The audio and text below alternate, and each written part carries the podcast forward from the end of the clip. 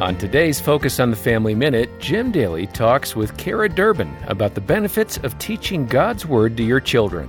You talk about being that normal mom and, uh, you know, regular kids. Where did that point occur where you decided, wow, okay, how do we do this better? Was there a moment that you remember going? Yes. My sister was telling me how my nephew had lied about something, and she was telling me how she talked with him about he shouldn't lie not only because she said so, but because God said so, and then used a verse about honesty to back up what she was saying.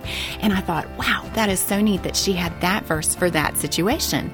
And I knew she knew how to do that because that's what our mom did with us. And so we had seen the positive impact of parenting with Scripture. There's a generational impact when you help your children memorize and apply Bible verses to daily life. Learn more from Kara as she shares about her book Parenting with Scripture today at focusonthefamily.com/radio.